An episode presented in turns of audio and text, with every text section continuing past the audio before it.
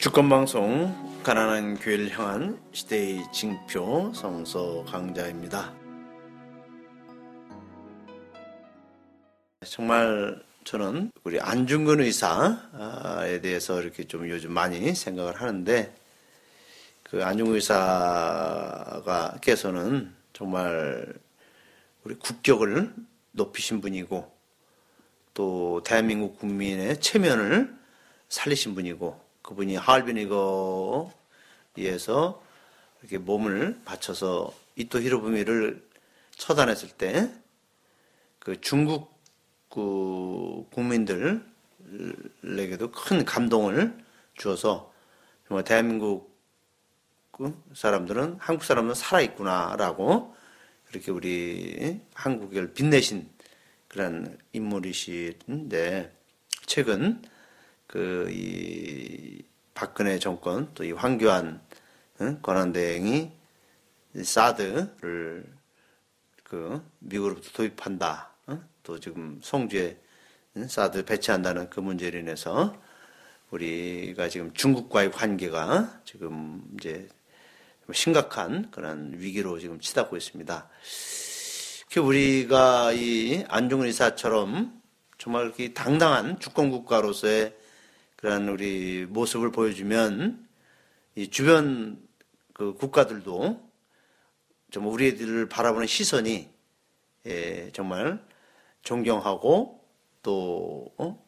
아주 그 부러워할 정도로 자랑스러운 것인데 지금 박근혜나 황교안 이런 인간들이 예, 미국의 그 사대주의의 모습 음? 또 그냥 꼬리 내리고 그냥 그 우리 국격을 갖다 바치는 국권을 갖다 바치는 이런 그 작태들은 우리 중국 사람들마저도 우리를 외면하고 우습게 알고 있습니다. 그래서 저는 요즘 안중근 의사를 다시 한번 생각하면서 아 어? 우리가 안중근 의사의 그 기계 어? 또 그분의 그 위대한 정신 독립 정신을 우리가 잘 이어가야 될 때라고 생각이 들면서 이번 5구 5월 9일 대선도 우리가 국권을 제대로 찾고 어? 그 자주국가의 그 모습, 뭐, 자주국가의 그런 에, 모습을 우리가 잘 회복해서 이제 어느 나라 어, 앞에서도 우리가 당당한 어? 그런 그 국, 주권 국가의 모습을 우리가 가져야 된다. 그러기 위해서는 우리 후보들 중에서도 사드에 찬성하는 음? 그런 후보들은 우리가 배제하고 그것은 매국노라고 규정 짓고 어, 사드의 문제를 단호하게 예? 그 밝히고 있는 예? 입장을 밝히고 있는 그런 후보들을 우리가 선택해야 되겠다. 그것이 주권 국가의 길을 가는 것이다 하는 생각을 가집니다. 예, 저는 이 성성자를 진행하는 그 신성국입니다. 오늘도 우리 김근수 소장님과 함께 또 우리 마르코 복음 성서를 함께 이야기를 나눠보겠습니다. 오늘은 가짜 예언자를 조심하라. 마르코복음 13장 5절부터 8절입니다. 그러자 예수께서는 그들에게 말씀하셨다. 여러분은 누구에게 속지 않도록 하십시오. 많은 사람이 내 이름을 내세우고 와서는 내가 그리스도다 하면서 많은 일을 속일 것입니다.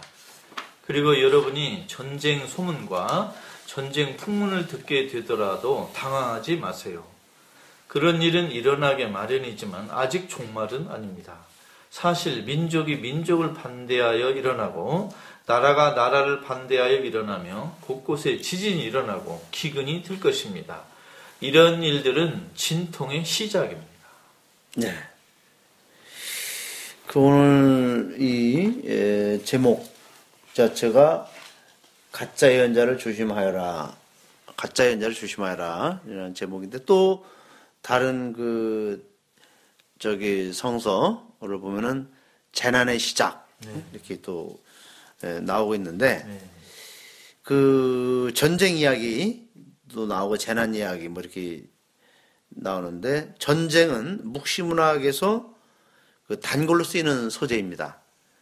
그 당시에도 전쟁이 좀 어떻게 많았습니까?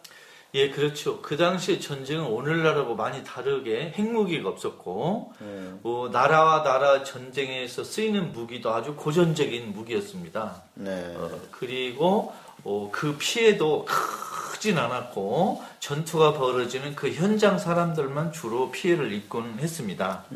그런데 그 당시 사람들은 텔레비도 없었고 신문도 없었고 인터넷 뭐 휴대폰 아무것도 없었잖아요. 그래서 전쟁에 관한 소문이 오늘처럼 빨리 눈에 보이듯이 퍼지진 않았습니다. 네. 네, 그렇습니다. 네. 네. 그 당시 묵시문학에서 왜 전쟁이 단골 소재로 쓰였냐면 이 악한 현세는 끝장나고 어, 새로운 세상이 올 거라는 징조로 전쟁을 해석했습니다. 어. 이게 전쟁은 나쁜 세력을 어, 멸망시키는 그런 도구로 삼은 거죠. 어. 그래서 전쟁에서 많은 사람이 죽기 때문에 새로운 시작이 시작되는 징조가 아닌가. 그렇게 해서 어, 예언자들이 전쟁을 그 새로운 세상을 가져오는 그 도구라는 입장에서 많이 이렇게 인용을 해 먹었습니다. 네. 그 전쟁은 그 폭력 네. 그리고 인권 그 살상 인간 생명의 살상 그리고 불안과 공포 이런 것을 이제 우리들에게 떠올리게 하는 건데 이번 대선에서 이 수구 세력들이 그동안에 이제 이 안보를 빌미로 늘 이제 이 대선 음, 전국에서 이제 자기들 유리하게 이제 그것을 이용해 먹고 그렇게 왔는데 이번에는 이제 그것이 안 되니까 미국을 끌어들여서 네. 어? 이제 트럼프를 꼬시 꼬드겨서 지금 뭐 칼슨 함대가 어? 지금 우리나라에 들어왔다느니 또 뭐 북한을 선제 공격하겠다느니 온갖 루머들, 온갖 뉴스들이 막 또 요새 넘쳐나고 있거든요. 네. 그 이게 가만히 보니까 이 미국이라는 나라가 우리가 한미 동맹이라고 하는데 지금 사실은 우리가 지금 그 산적한 과제가 얼마나 많아요 국가적으로 그죠? 네. 우선은 세월호 지금 배가 인양되어서 선체 조사 들어가야 되고 응? 또 우리 대선도 또 우리가 지금 에, 앞두고 있는 상황이죠. 이런 국가적으로 우리 국민들이 해결해야 될 산적한 과제가 많은데 미국은 그게 아랑곳 없이 응? 그냥 그 전쟁의 그 위어 위기로 우리 국민들을 막 불어넣는 응? 그러한 이런 작태를 보면은 이게 한미 동맹이 아니구나. 어? 저 미국이라는 나라는 우리나라를 전혀 고려하지 않고 어? 자기들 철저한 이익 우리나라를 그죠 이용해 먹어서 응? 그런 그 자국의 그러한 그 어떤 이익과 그리고 필요한 그런 그것만 찾으려는 그런 모습 보면서 아 진짜 한미 동맹 전면 재검토해야 되겠다라는 생각을 갖게 되거든요.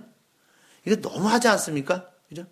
지금 우리 남한이 대한민국이 세계적으로 경제가 약 10위권에 들어가 있는 상당히 그 큰 영향을 미치는 나라입니다. 네. 그런데 남한과 북한이 한국 전쟁 이후로 분단되고 대치한 상황이다 보니까 또 우리의 그 지리적 위치가 중국, 러시아, 일본, 미국이라는 그 힘이 센 나라 사이에 끼어서 상당히 어려운 지경에 있습니다. 네. 지금 미국이나 중국은 한반도에서 전쟁이 일어나면 그 미국, 중국은 돈을 벌겠죠. 네. 그러나 희생되고 망하는 나라는 북한과 한국 두 개밖에 없습니다. 네. 전쟁 나면 우리 둘만 죽고 나머지 전부 노래를 부를 겁니다. 돈 버니까. 그래서 음. 이번 대선에서는 전쟁이 일어나지 않도록 남북 대화를 잘 이끌 후보, 네. 주변 강대국과 협상을 통해서 한반도에서 전쟁이 아니라 평화로 이끌어갈 수 있는 지혜로운 후보를 뽑아야 됩니다. 네. 그래서 뻑하면 전쟁 일으키겠다, 뭐 무기 산다, 어, 이런 것을 이야기하는 그런 후보들은 뽑아서는 안 되겠습니다. 아. 그래서 여러 번 말씀드렸지만 어, 이명박근혜와 한편인 사람, 음. 또 그런 사람들과 가까운 사람은 뽑아서는 안 되겠습니다. 그래서 우리 민족의 자존심을 살리고 어. 어, 한반도의 평화를 이루어갈 수 있는 후보를 뽑는 것이 네. 지금 대한민국과 어, 한반도에 아주 중요한 그런 일입니다. 사실 아. 지금 우리가 어, 기도를 하고 성서를 보고 음. 우리 직업에 열중하는 것도 소중하지만 네. 지금 우리 한반도에서 전쟁이 일어나지 않도록 하는 것이 너무너무 중요합니다. 그렇죠. 그래서 어, 전쟁을 어, 방지하고 평화로 이끌 대통령을 선택하는 것이 어. 우리 지금 월급 받고 우리 사업하고 우리 하는 일보다도 훨씬 중요하다고 생각합니다. 그렇죠. 정말로 우리 마음을 모아야 됩니다. 맞습니다. 그러니까 사실은 평화가 경제고, 그렇죠. 이제 평화가 생명이고, 네. 평화가 우리가 살아가야 될 희망 아닙니까? 만일 전쟁이 일어난다면 우리가 자녀들 아끼고 우리가 직업에서 열심히 돈을 벌고 절약하고 이게 다 무슨 소용이겠습니까? 그렇죠. 하루아침에 다 끝나지 않습니까?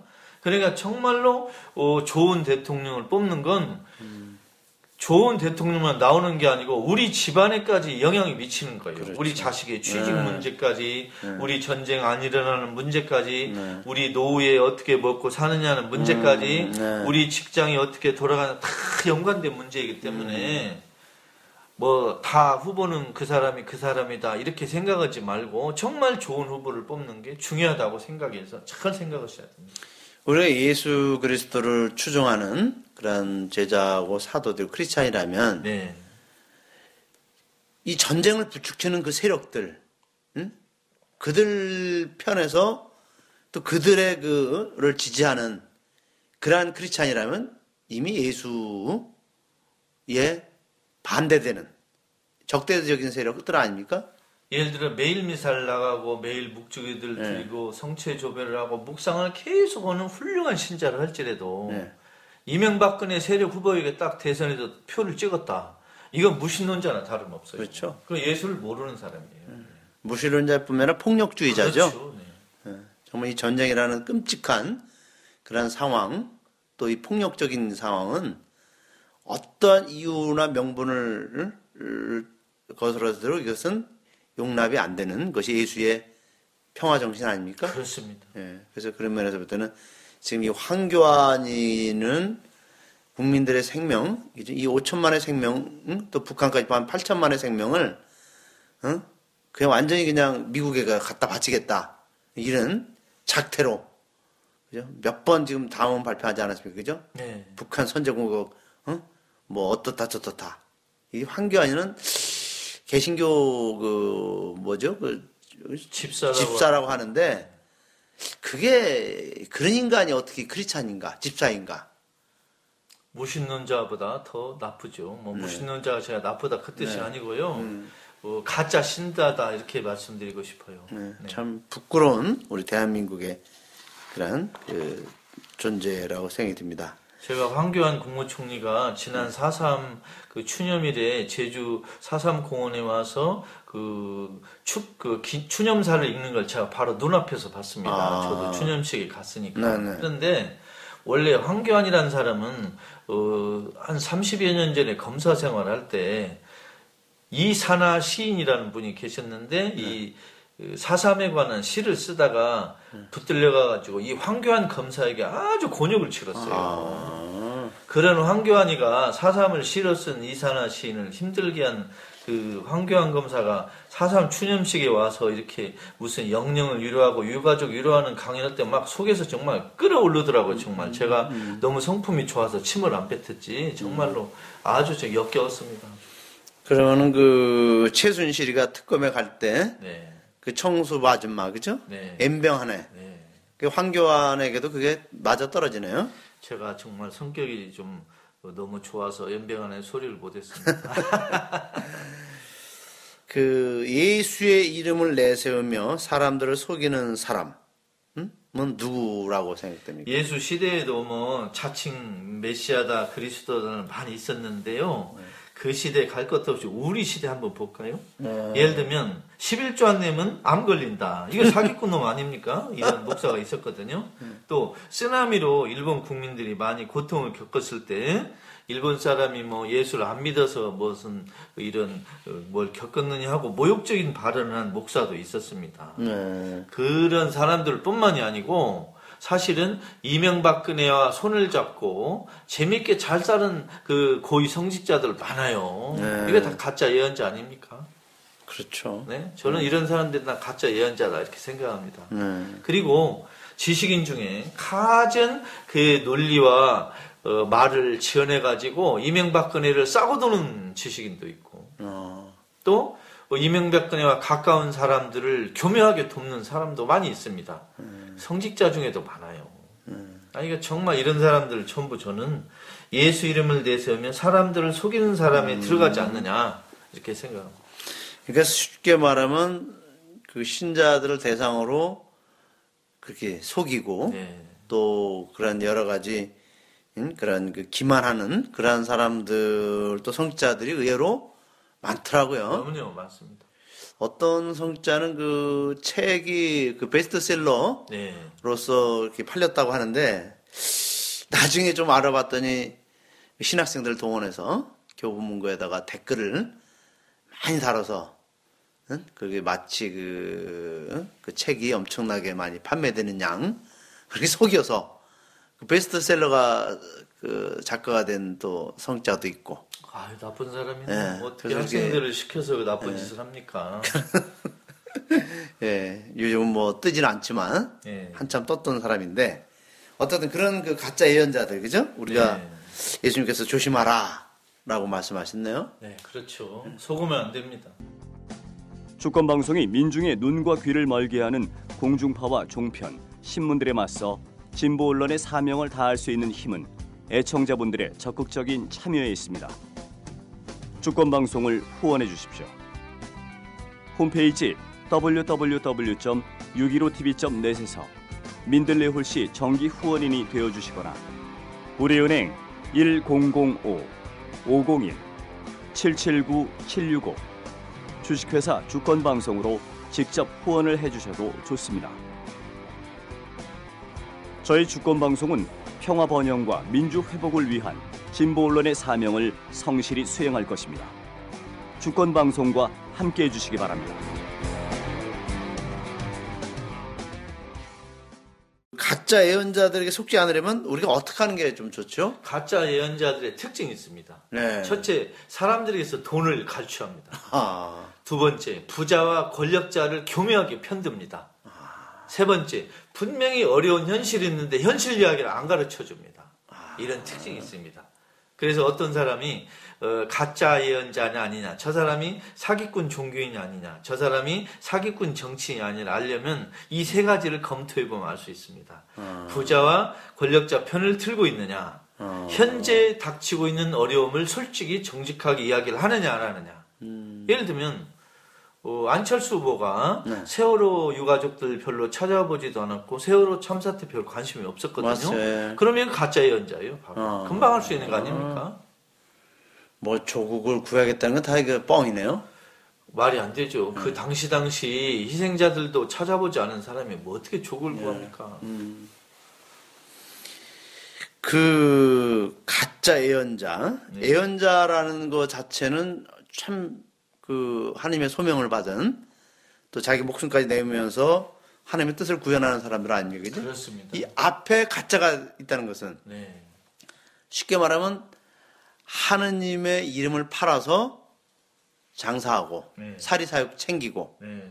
어? 그리고 부자와 권력자들의 그런 어떤 그 명분을 그, 그, 그 그들에게 축복을 그죠? 이렇게 주, 주면서 그들을 옹호하는 네. 그런 작자들이 가짜 예언자들이죠. 그렇습니다. 가짜 예언자의 특징 중에 또 하나는요. 예.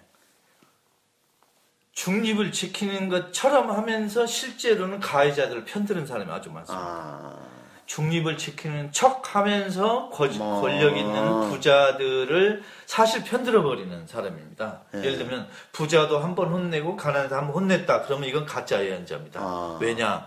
부자는 100번 혼내고 가난해서 한번 혼내면 이게 진짜 예언자입니다. 아, 근데 똑같이 혼냈다면 가짜입니다. 왜? 부자와 가난한 사람 지금 공정한 승부를 하는 게 아니잖아요. 가령 그 조선일보 같은 데 보면은 가끔 개혁적이고 진보적인 논객들을 글을 가끔 실어주거든요. 네. 그죠? 그러니까 사람들이 볼 때는 어, 조선일보가 무슨 뭐 정론이냐 착각할 수 있죠. 거기다 글 실은 사람이 네. 그게 조선일보인지를 모르고 글을 줬겠습니까? 아, 벌써 거기다 글을 준 사람이 네. 검은 은큼한 마음을 갖고 아. 있기 때문에 거기다 글을 준 거죠 이미. 아, 그 사람들도 같은 예. 어? 그 거기에 협력자로서 알고 속든 모르고 아, 협조든 간에 다 그렇죠. 사실은 알만한 사람들이 협조한 겁니다. 하기가 거기다 글을 줄 정도면은 판단은 아, 그렇죠. 충분히 할 수 있는데 그렇습니다. 예, 그러니까 사리사욕이 많이 끼었네요. 아, 그럼. 예? 네. 사리사욕 끼었어요. 네. 한국 가톨릭 교회가 신자들에게 역사와 통일 문제에 대해서 좀 많이 좀 가르쳐야 되지 않- 아예? 당연하죠. 사실 지금 전 세계 모든 천주교회가 갖고 있지 않은데 우리 한국 천주교가 갖고 있는 유일한 문제가 분단 문제예요.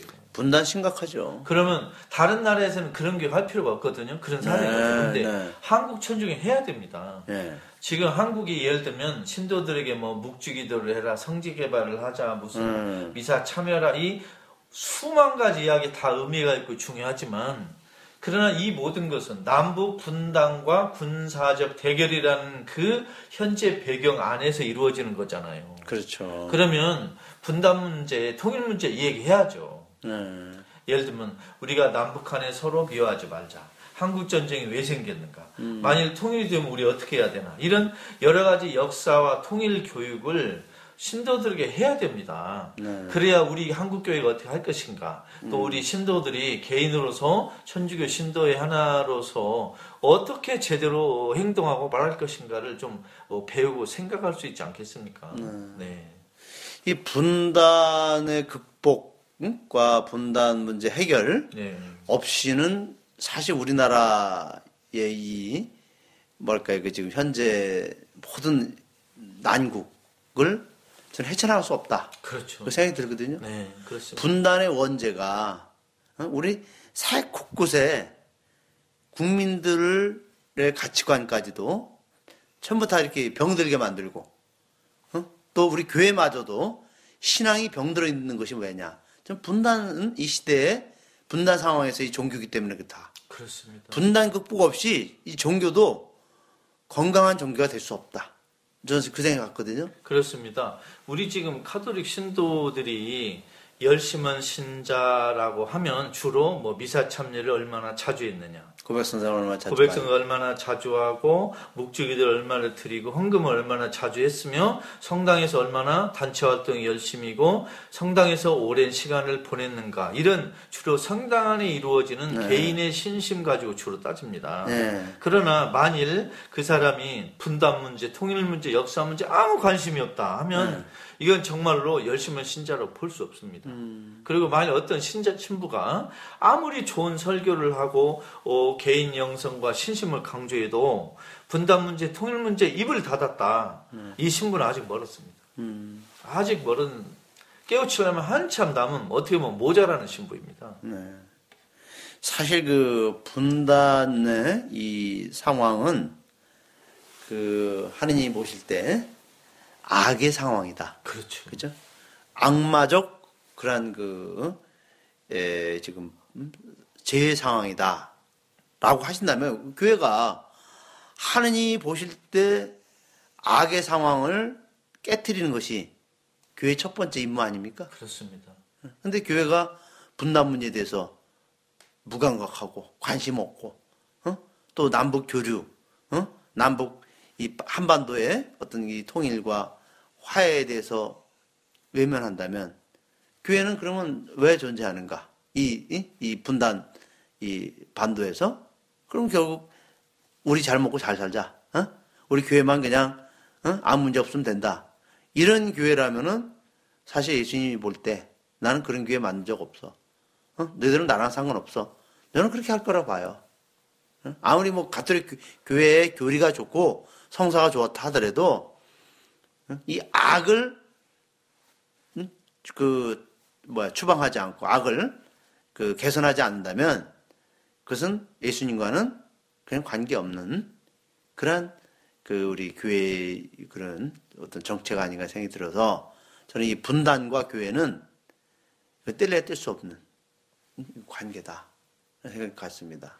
그래서 저는 우리 주일마다 하는 미사에서 예를 들면 사제 강론을 뭐 5분, 10분을 줄인다든가 아니면 미사 해설하는 사람을 어, 해설하지 말고 그냥 그, 그 시간을 아껴가지고 우리 한국 근대사 이야기를 하거나 통일 문제를 이야기하거나 이런 분단 문제의 아픔을 좀 이야기하는 이런 시간을 좀 가졌으면 좋겠어요. 네. 이게 너무너무 중요하잖아요. 그렇죠. 얼마든지 할 수 있거든요. 시간만 잘 쓰면. 음. 그렇죠. 예. 네. 한반도에도 전쟁의 그 위험인들 상존해 있고 네. 또 그래서 사람들은 늘 정말 우리가 벌써 70 음? 그년 이상을 이 불안과 어? 공포에서 지금 우리가 어? 지금 살고 있는데 우리 신자들은 그 민족의 그 화해와 통일에 대해서 어떤 자세를 갖는 것이 좋을까? 현재 우리 카톨릭 교회는 민족의 화해를 위한 주관을 설정해 놓고 있고 네. 어, 화해를 위한 기도를 바치고 있습니다. 네. 거기까지는 하고 있는데 네. 그건 충분하지는 못합니다. 예를 들면 그 본당에서 신부님들이 매 주일 미사마다 정말 분당과 통일 문제를 좀 조금씩이라도 이야기 좀 했으면 좋겠어요. 네. 그리고 신도들은 그런 이야기를 하지 않는 신부 같으면 찾아가 가지고 이야기를 해달라. 음, 당신이 할 능력이 없으면 우리라도 하겠다 해가지고 이런 이야기를 좀 하는 것이 좋다고 생각합니다. 그리고 정말 주교들이 이런 걸 할 만한 그릇이 아니고 인물들이 안 됐다 그러면 우리 평신도들이라도 음, 이런 이야기를 좀 자체적으로 하고 그래서 어, 정말 어, 우리가 천주교회가 미사만 지내고 우리끼리 그냥 중산층의 사교 모임으로 이렇게 지내고 이러지 하지 말고 우리 한국의 평화를 위해서 애쓰는 종교 네. 분단을 극복하고 통일을 준비하는 참 멋진 모범적인 그런 종교로 좀 되었으면 좋겠습니다. 그럼 김 수장님 말씀들 들어보면은 우리가 그 분단 상황에서 어떻게 복음을 선포할 것인가. 네. 그죠? 그것이 우리 교회의 중요한 과제로서 그렇습니다. 봐야 되겠네요. 그렇습니다. 아주 중요합니다. 예. 그리고 이번 대선에서도 그 지금 이 분단을 더 그 말하자면 심화시키고 분단을 이용해서 대권을 잡으려는 그런 그 박근혜 예? 그런 그 세력들이 있고요. 또 이 분단을 극복해서 정말 우리 민족이 남북이 같이 공존해야 된다. 어? 또그 어? 남과 북이 서로 교류와 대화, 어? 또 협력을 통해서 응?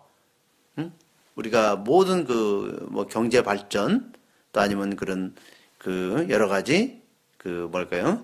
그 민족 응? 그런 공동의 그 번영이 중요하다라고 하는 후보가 또 있더라고요. 그렇습니다. 저는 전국의 본당, 수녀원, 주교관 뭐 이런 사제관에서 조선일보, 중앙일보, 그 동아일보 이거 안 보기 좀 했으면 좋겠어요.